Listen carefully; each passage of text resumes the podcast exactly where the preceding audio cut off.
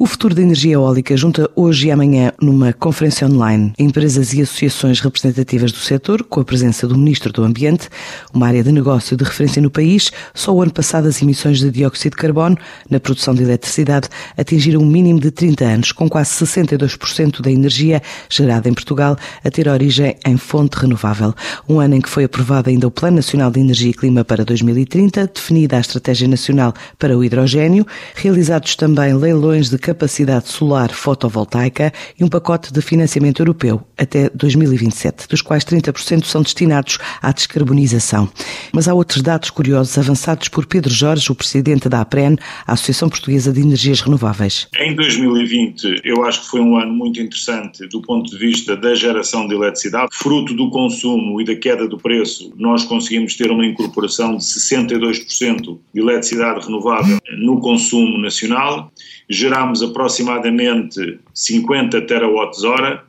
conseguimos alcançar em média preços de CO2 no mercado europeu de licenças de aproximadamente 25 euros por tonelada. O preço médio da eletricidade, ao contrário do que está a acontecer no começo deste ano, estabilizou em termos anuais nos 34 euros por megawatt-hora, esse foi o preço médio. E, curiosamente, no próprio mês de dezembro, tivemos eh, dados que eu gostava de partilhar convosco que são importantes. Um deles tem a ver com o facto de termos conseguido ter 75% do consumo de eletricidade todo de fonte renovável em média de dezembro. Portanto, houve várias horas que estivemos a conseguir abastecer todo o consumo apenas com renovável. Elas foram 160 horas não eh, consecutivas, o que equivale aproximadamente a 7 dias. E na componente renovável tivemos 34% da hídrica, 35% da eólica, 7% da biomassa e, obviamente, do ponto de vista solar, que a época do ano foi chuvosa e nublosa, tivemos apenas 1,4% e também há pouca potência instalada.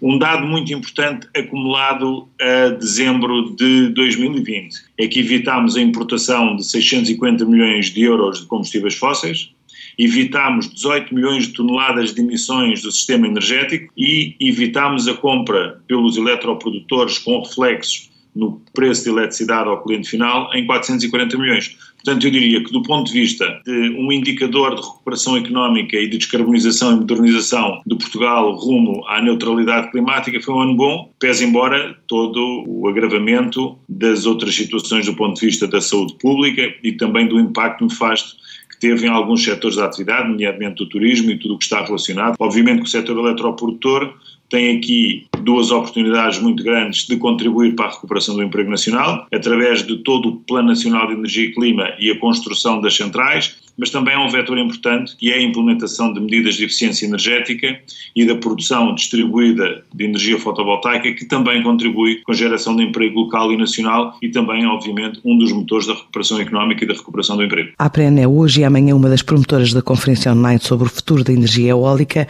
um tema em destaque na edição do próximo sábado do programa Negócio em Português, depois das nove e meia da manhã, na TSF.